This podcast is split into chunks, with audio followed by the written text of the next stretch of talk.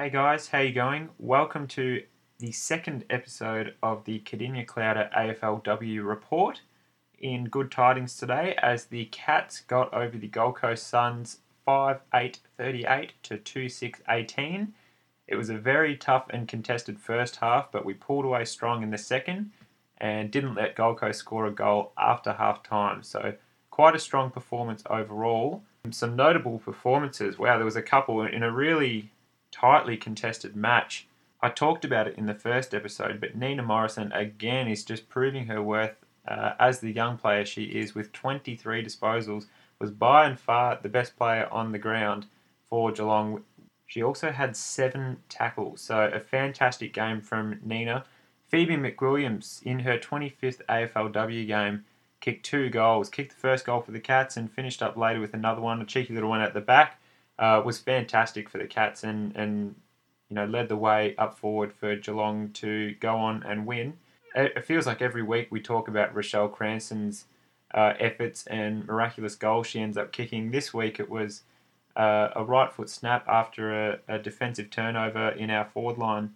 Um, the ball popped out to Rocky, and with literally a second to go on the clock, she kicked a goal and put us up by two goals going into three quarter time. So that was a, fantastic moment in the game. I don't think Gold Coast really recovered from that point.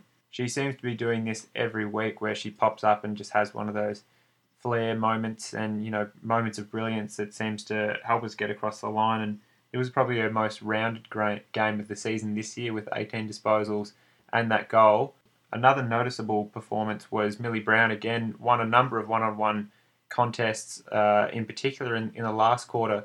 Um, intercepted a, a, kick coming out of our forward line again, uh, intercepted the ball, picked it up, and delivered the ball perfectly onto Anna Teague's chest, who was able to kick our last goal and pretty much seal the win for us. That was a fantastic moment of the game to see Millie Brown have the awareness to do that and, and finish in the way that she did to uh, set up a goal was amazing to see.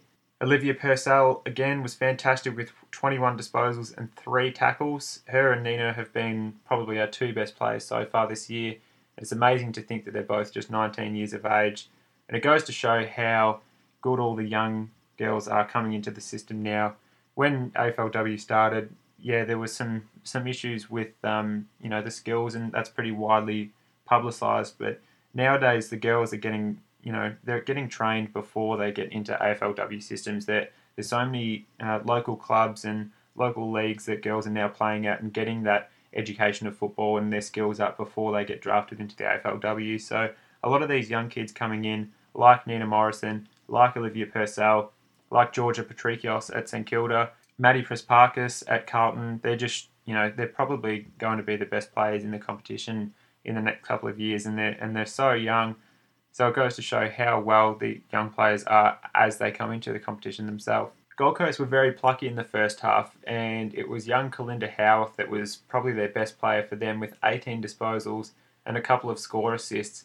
Uh, she seemed to be everywhere, especially in the uh, in the first half, and I was really worried watching watching the game along and thinking about if Gold Coast could jump us. They haven't won a game yet, I believe, or they've won they've won one and they drew last week against the Brisbane Lions in the first Q clash in the AFLW, and I thought they were going to jump us at the start, and it's it's very hard to create a comeback win in the AFLW because obviously the scoring's so low. You know, once you get two, three goals ahead, it's really hard to come back because teams can really lock down and prevent any further storing, uh, scoring from happening. So another great player for Gold Coast was Jamie Stanton, who kicked one goal, two uh, took a great mark inside 50 in the first quarter and then played on to kick the goal uh, to go along with 23 disposals and five tackles, which was a fantastic game.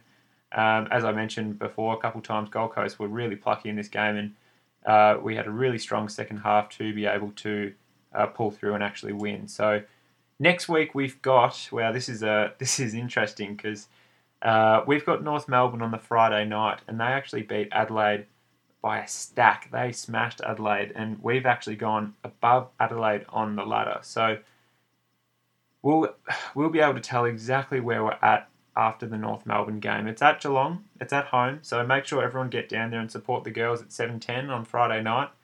Um, yeah, we'll we'll be able to show our worth and prove our worth against North Melbourne. If we can, you know, have a good showing, we can prove that we if we make finals, we deserve to be there. If we beat North Melbourne, then we'll be in the top three of our conference. So we'll obviously um, rewardedly deserve to be there. So um, obviously Adelaide lost, as I mentioned. So if we can keep up the momentum that we have now, and you know three wins in a row is massive in the AFLW, and you know anything can happen. Like I mentioned in the first week, anything can happen uh, with enough momentum if you do make it into finals. So uh, overall, a great game by the Cats. We won by 20 points against the Suns. Uh, Friday night against North Melbourne at home should be a massive game. I'll be going to it. Get behind the girls, and hopefully it's three wins on the trot for us, and we march towards finals in our conference. So, thanks for listening, guys. Feel free to leave a comment and leave any questions or any other comments you want uh, in the in the comments, whether, wherever it be down below. Um, looking forward to seeing the girls play next week on Friday night. We'll catch you in episode three of the Cardinia Clouder AFLW report next week. Cheers.